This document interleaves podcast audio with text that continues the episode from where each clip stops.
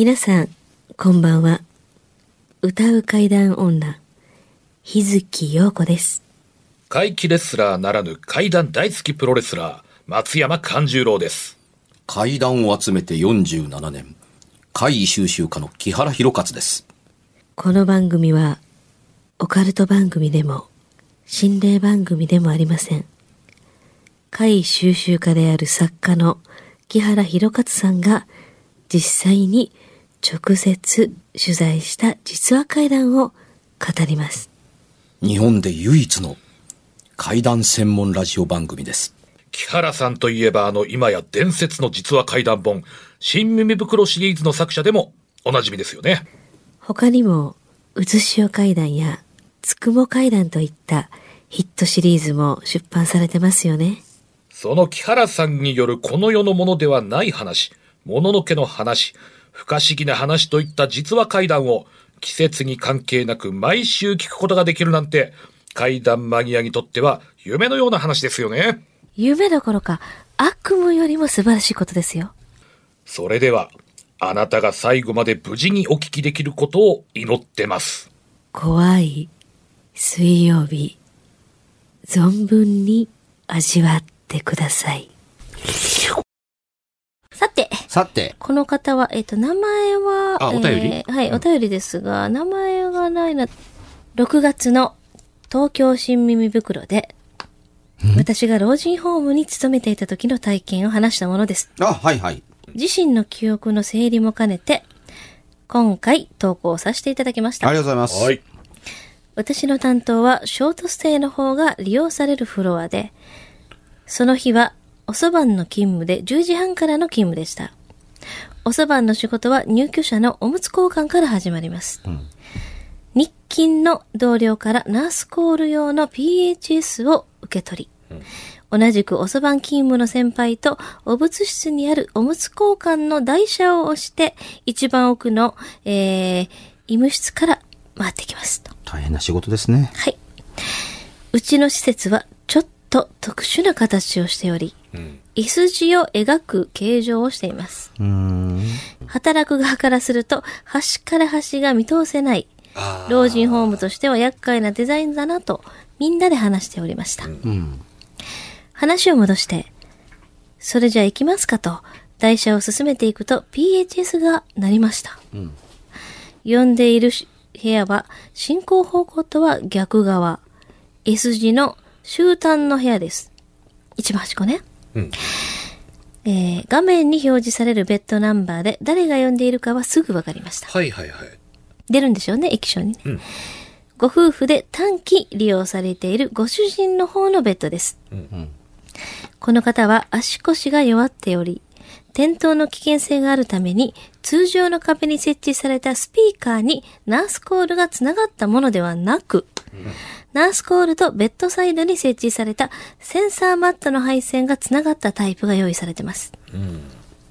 マットに重さが加わると、ベッドから起きて立とうとしているということが伝わる仕組みになっています。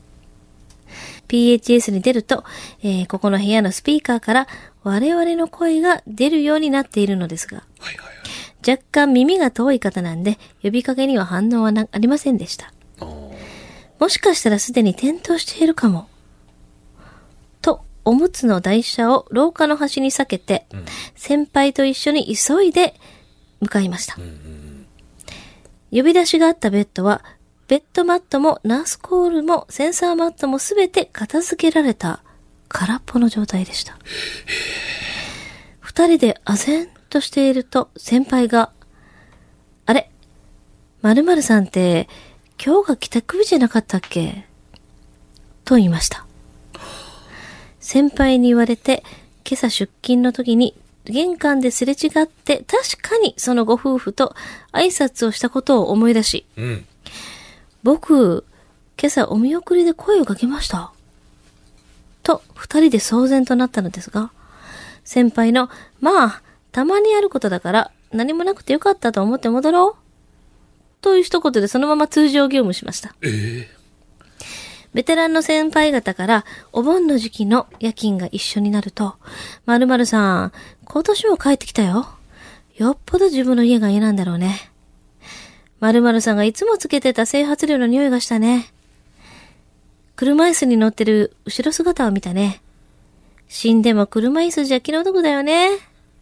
など、あまりにもナチュラルに話す人たちが多かったのが印象に残ってますと。以前病院の階段というお題の中で、木原さんがおっしゃっていた、そこで亡くなられた、亡くなられた方は家に帰りたいと思っている。いつまでもその場にいるものではないという話がありました。うん。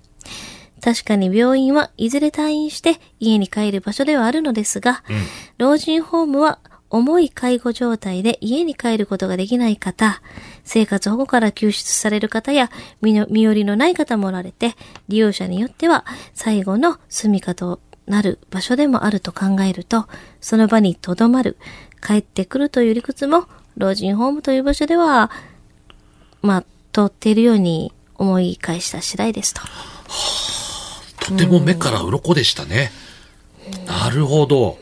確かに病院というお題ではね、そのキャラさんのお話っていうのは覚えてるんですけれどもうん、そうですね、私も。老人ホーム。となると最後にそこに、そうですね。ねで最後の実際そこで働いてらっしゃるね、職員さんからのお便りですからね。ねそこで亡くなられる方もっと多いでしょうね。しかもこれ、中にありましたけど、ほんそんなにやっぱよくあることなんですね。うん、あまりにもみんなが普通にそういう話をさらっとしているのが印象に残ってるっていうことですよね。あるでしょう多いんねで。しょうね。あの、あるという割にお前書いてないじゃないかって。これはね、重複するんです。場所も体験者もはい何もかも違うんですが、うん構成エレメントが重複するので、溜まるだけ溜まって書けない。全部、あの、ほぼ似ている。うん、もちろん、あの、老人ホーム、介護ホームというところで、やっぱり似てますよね、エレメンツ的には。あの、か、似通った方がいらっしゃいますよね。そうですで、ね。あの、この方のおっしゃる通りですけれども、病院は健康で帰りたいと思ってるからこそ、立ち去る場合が比較的多かったりするというか、まあ、ほぼね、家に帰りたいと思いながら亡くなられる方が多かったりするというので、あの、いなくなる系が多いんですが、それでも、やっぱり病院に残るという話も、まあ、ゼロではないですということ以上に、老人ホームは帰りたくないからここにいる。ううんん。ここでみんなといるのがいいというふうに、やはり面倒を見て、海外しくね、み見てくださると、そこの人たちとの心の付き合い、絆が太くなりますから、ここが良いのだというふうに思って残られるというこの方のご意見は、おっしゃる通りかなと、あのー思ったりします。あの、どれにもそうですけども、絶対そうなるというわけではないんですよ。はい。うん。で、絶対そうならないというわけでもないのと同じはい。ように。で、この老人ホームのような、あで、あの、起こる会というのがあまりに耳に届きにくかったり、溜まっても書けなかったりするのは事例が似てるんです。うん。あの、病院とちょっと似てますけれども、あの、無人の場所からの、あの、いわゆるナースコール。はい。行ったら誰もいない。はい。っていうやつですね。だからその、帰られたはずの人が病院の中を歩かれているので、あのー、徘徊してるのと思って探しても探しても見当たらないというふうに、目撃を総合してみると、後ろ姿しかみんな見てない。うん。近づいてくるその方を見たことがないという。うん、だから、やってくる姿が見えてないということは、あの、なんとなくね、あの、その方そのものの心に後ろめたさがあるのかなと思ったりします。私を見てではなく、ないようなものが。うん。あの、ちゃ、正しく捕まったら追い出されたりするものだから、さりとてここは去りがたいというようなイメージを、あのーね、見かけた人間は思いますね。なぜ後ろ姿なの？数がたくさん集まれば集まるほど人は思います。すべてが後ろ姿で目撃することなど、本物の人間ならない。向こうからやってくる姿が1回や2回は紛れててもいいでしょう。でも、明確にあの方がいらっしゃるという形の全身が見られることは、つまりないわけですね。あの方と同じ後ろ姿だ。前は見たのって言ったら、前を見た人がいないんです。比較的共通する、あのー要項だったりしますよね。ナースコールも。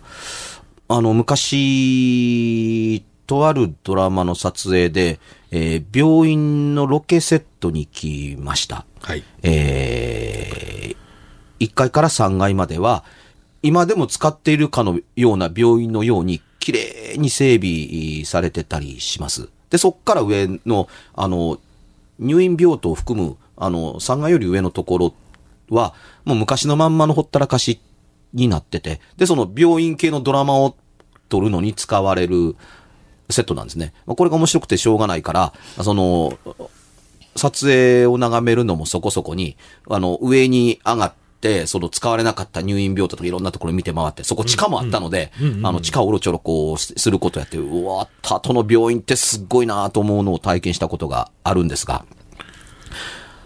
この撮影の最中に、あのー準備室に、あの、ナースセンターを使ってたのかな？まあ、物を置いたりするのに、ここで休憩の時に、あの、ナースコールが鳴ったんですよ。ほあ、ポーンとな何号室っていうのが。ランプがついてえ光って、うんうんあの、確か、ちょっと頭の記憶が薄いとこですけど、音もした気がするんです。なナースコールだとともかく分かった。ポーンとついて。で、で、僕は先に上に上がっていったので、え上、廃屋、もうボロボロなんです。もう手かけかけられてなかった以上に、上に電源が来てないんですよ。でも、このナースコールが鳴ったという会に立ち会ったので嬉しくなって、見に行きませんっていう、行くんです、その部屋まで。う。うん。そしたらその、えー、ナースコールが、あの、スカッと抜かれてぐるぐる巻きになって置いてあった。で、この配電盤にも、ナースコールの配電盤には電源来てないんです。で、ナースコールもコード抜かれてるんですよ。じゃあなんでこのピカピカ光るナースコールが鳴ったのっていうのがわからないまんま現場は進んでいくっていう。まあ大騒ぎするほどのことでもないし、大騒ぎして現場を壊してはいけないからっていうとこだったりするけども、不思議だね。というふうに。で、みんなが撮影が始まると、僕は見学者だから浮いてるわけですよ。浮いてるから、あの、ナースコールならないかなと思うと、またポッとなる、なったので、これ別の部屋です。タッタッタッタッタッタッタッと言って、別の部屋ならばって言ったところで、上はどうなってるか分かってるに、あえて行って、ドアカチャッと開けたらやっぱ、誰もいないどころか、誰も使ったとこがないどころか、ナースコールはどこかいなとボタン探したら、やっぱ、あの、コードが外されて、あの、ぐるぐるぐるっと巻かれてる。しかし確かになった。あの、接触不良どころか電源が来ていない、コードが繋がっていないナースコールは物理的にはなりませんし、そのランプの電気どっから来てんのって。ら押し、何やったって光らないんですよ。うん。うん、それがね、あの、呼ぶんですわ。ナースコールに誰か来てと。あの、まあ、怖いですね。なぜこんなことが起こるのかがわからないことも含めて怖いけれども、確かめずにいた方が怖いかなと思うから、あの、覗きに行くんですけどね、ひょっとするとすごいものって出会えるかもわからないけど、出会ってあなたですかと思った方が怖くないかも、結末がつくので。うんだからこのナースコールを押した主に会いに上に上がってったんですけどね、都合2回。はい。えー会えませんでした。で、聞く人が聞いたら、それはあなたが見えた、見えなかっただけと言われるかもわかりませんけど、そうかもしれません。でも、あのー仮に見えたところで、そこにこの世ならざる人が立っていたとして、さて、人がそこに残留して残っていたとしても、どうやってナースコールを鳴らすんでしょう？この謎は解けないと思うんです。うんでしょ？うん、その、この世ならざる人が、あの、ああの、なんかこう、ジャックの中に指突っ込んだら、電流が流れて、ナースコールがピコピコなるのかって言ったら、その部屋の番号を、あの、の、どうのこうの、うんぬんかんぬん、全部指先から出るのかって言ったらどうなんでしょうね？っていうふうに思う。電流全部流すの？下電源切れてますけど。うん。ナースコールのボタンそのものに別に電池確か入ってないと思いますから、うん。コードでなんか繋がってるからなんとかなってると思うので、それすらもね、外されてるわけですからね。いや、だから、あの、不思議ですねと言われると不思議ですねとしか言いようががないですよね。うん。で、当然のことながらね、ここ、ナースコール、ありあの、電源来てないのになりますねって言ったら、あ、よくありますね。っていうふうに、気持ちがられがられる、あの、方多いので、なるべくここにはね、あまり役者さんの方、あの、気分が愛されると困るので、入っていただかないようにしていますみたいな話を聞いたことが。びっくりするから。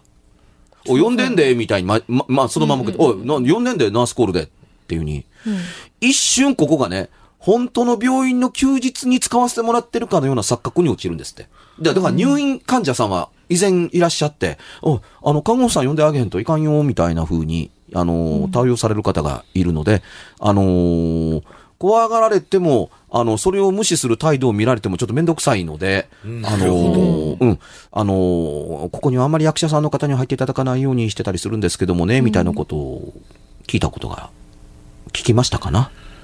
うーん、まあ不思議なもんですね。まあ、不思議だからこそ、あのー本に書いて残そうかなと思ってるんだから、書いてる本人が不思議がっててもしょうがないんですけど、書いてる本人が不思議なものしか残すことができないので、うん。ね、ね。老人ホームで。老人ホームでありがとうございます。ありがとうございました。まあこういう系のね、お話はたくさんね、多分あると思うんで、まあまあまあ体験談としてね、またいただけたらと思いますけどね。そうですね。我々もいつでもお待ちしておりますから。うん。はい。お題はないの？お題をなんか、お題じゃあ短く行きましょうか。拙者の方からじゃあ、うんじゃあ、えーお題、うん。ノック。おおありそうでなかったやろ、そうね今までね。何か思い当たるところがあって、うん。あのー出したのかんちゃん？いえ、思いつきです。ノック。ノック。思いつきなんだ。全くの、はい、パッとえ、。なんでそれを言うんですか？どうしたんですか？もしね、はい。あのーあれと首をひねるような回で最も木原さんがたくさん体験された、あのーまあ、あなた自身が回だと思っている事例って何ですかと言われたら、多分僕は機械を壊したり止めたりすることとノックです。へえ。相当な、じゃあ、多さですね。そういう、木原さんがそういうぐらいならば。多い。あのー電気系統のものが壊れることというのは、もはやツイッターの僕の知ってる人たちにとっては、木原さんあるあると言われてたりします。これ、これ真面目に。あまりにも、あの、うーん多いので、うん。うん、それと、あれですか？あ、一個忘れてましたね。あのー不思議と何らかの、あの、日付の偶然が重なるということって僕割と多いです。へえ。こういうことやってると、こういうことと重なるみたいな、あのーことが。あのー印象深かったのが、あの、一昨年、天空の城ラピュタの、あの、メイキングの記録を書いた、もう一つのバルス、宮崎駿と天空の城ラピュタの時代っていうのを、単行本で発売しました。はい。あのー公開30周年を記念して、はい。ラピュタ公開の30周年ですよ。うん、記念して、発売発行日か、が、えー10月5日。ラピュタの本が誕生したと同時に、そのラピュタで色指定をされた安田道夫さんが、この世を去りました。誕生と同時に亡くなった。同じ日にっていうとこだったりするから、あのーまあ、時の流れを感じるなと思うことだけではないものを感じたりするだとかという、日付のシンクロニシティ。あの、僕6月に、あの、から運命変わりますよっていうふうに、あの、言われたなんて話、ラジオで言ったかもしれませんけれども、言われてたんですよ。うんうん。で、6月の30日に変わる一番最後の日、5月31日は僕の誕生日でした。で、現在放送中の別冊ラジオ、ね、別冊怪談ラジオの稲川淳二盗作問題の第1回目、僕の誕生日からスタートしています。はい。うん、言っときますけど、全く狙ったわけではないです。そもそもそのハガキを読んで、あ、ハガキじゃない、封筒、封書読んでもらったのは、局に届いたのは、あの、収録の時のはるか1ヶ月前で、それが本当かどうかっていうので、書籍を集めて、あのー佐々木ディレクターが分析する期間で、ですね届いてすぐに読んでるわけで、陽子ちゃんが読んだわけではなかったんですよ。一月空けてから、はい。あの、どうやらここに書かれてる内容の、あの、突っ込みって本当みたいでしたけれども、とりあえず同封されてた合意書って本当ですかっていうところから始まうんうん。りましたよね。じゃあしょうがない別冊でというのは仕方がないからなだれ込んだんですけども、まさかそれが僕の誕生日にやる、あのなるなんて、思ってもみなかったっていうしかもほら、あの、この収録日って3人とスタジオが揃う近似値でそうそうそう。出してるじゃない、収録日って。うん。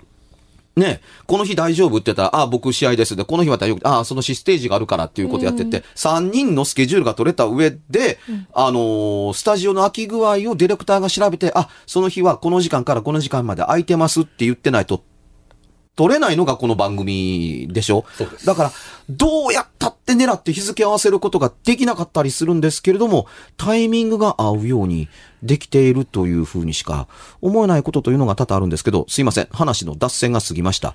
で、ノックが多かったりします。でね、とても印象深かったりするノックというのが、あのー有名な、あのー二人組の少女漫画家の、と一緒に、うん伊勢神宮にお参りに行った時なんですよ。はい。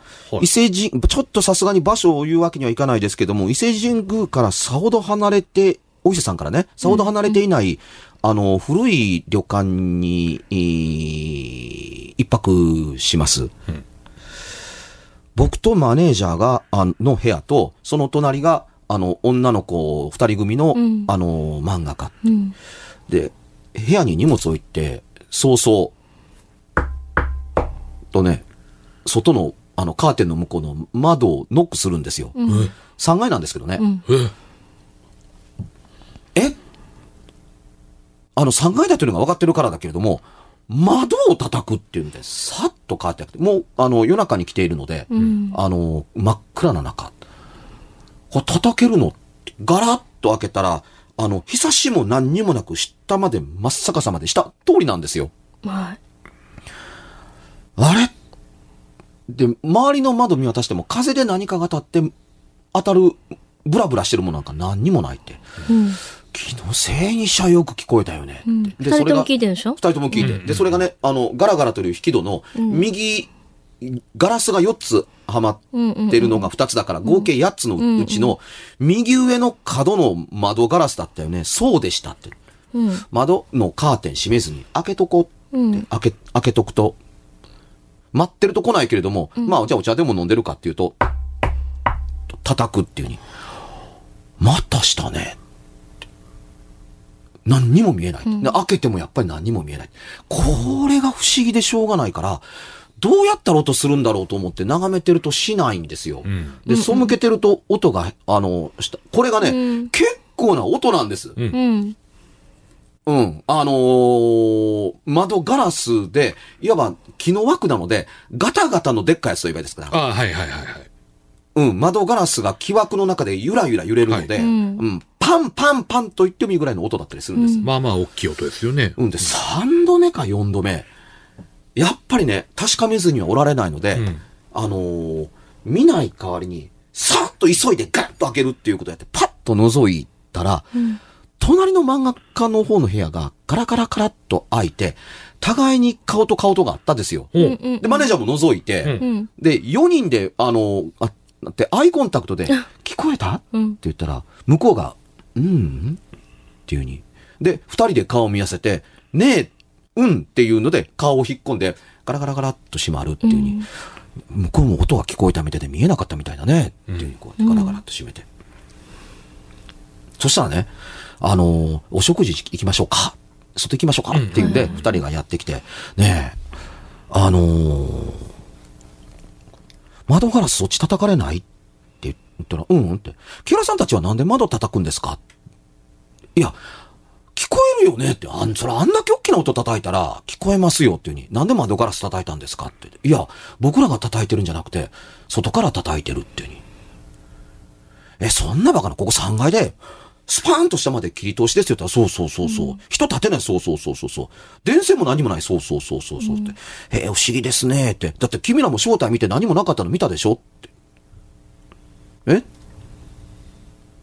いやいや、お互いに窓ガラス開けて顔、今、今、今つい今しがた見て、一緒に顔を見合わせて見たよねって言って、言うたでしょって言って、いいえ。窓ガラスの音が隣から聞こえるのは、ノックの音は聞きましたけれども、私たちガラスを開けて、あの、外なんか見てません。ええ。おお。えっと、僕ら見たら何やったんって。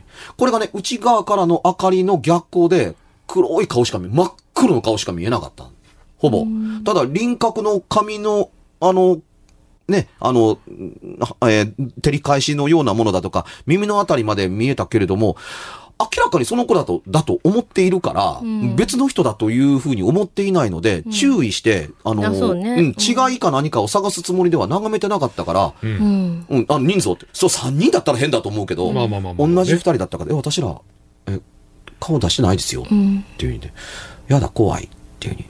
まあ、これが不思議な間取りの旅館でね、携帯の中に入ってる写真、変わったとこだなっていうので、だからね、あんまり詳しく描写すると、あそこっていうふうに言われる。トークライブでね、こんだけの情報でもね、その旅館の名前を当てた人がね、3、4人いた。すげえ。すごいね。うん。うん、あのー、うん。あの、だから、その時にバレたエレメントをこの中に入れてないんですけどね。うんうん、でも、普通の人が聞いたら、いや、それぐらいではわからないでしょうっていうとこだったりするんだけれども、有名なんだそうな。あの、古いからですよ。古いから有名なんですよ。うん、でも、あのー、偉いもん見た。だから、この会話がなかったら、というか、分かったのは、あ、そうかそうか、分かったのは東京に帰ってからだ。あの、詳しく話を照らし出して、あの時顔、顔見合わせたけれども、あのー、音の主見えなかったよねって言ったら、私ら顔出してません。っていうのが分かったのが、うん、その時音の話だけだったのか。不思議ですね、みたいな。不思議やね。そんなことは。ほんま不思議。いっぱいまだありそうやね。また聞きたいね。ノックノックでね。ノックは山のようにある。山のようにある。ノックだろうが、トスバッティングだろうが、かかってこいやというぐらいなもんで。はい。小出し、小出しにまたね、聞いていきましょう。告知ですが、私は、つに点々ひらがなで日月横で検索してください。松山勘十郎で、えー、検索していただきましたら、ブログをはじめいろんな SNS 出てきますんで、また、情報は随時チェックしてみてください。はい、えー、3日後の、えー、土曜日、8月の18日、ロフト、ロフト新宿で、えー、新耳袋のオールナイトのトークライブ、翌週の25日、大阪のロフト版、プロスワンウエストで、えー、新耳袋大阪編をやります。同じく25日、階段新耳袋 G メン冒険編前後編が劇場で公開されるんですけれども、大阪シネマセブンで舞台挨拶をやりますから、えー、大阪シネマセブンでぜひお会いしましょう。番組では1回216円でダウンロードできる別冊怪談ラジオを販売しております。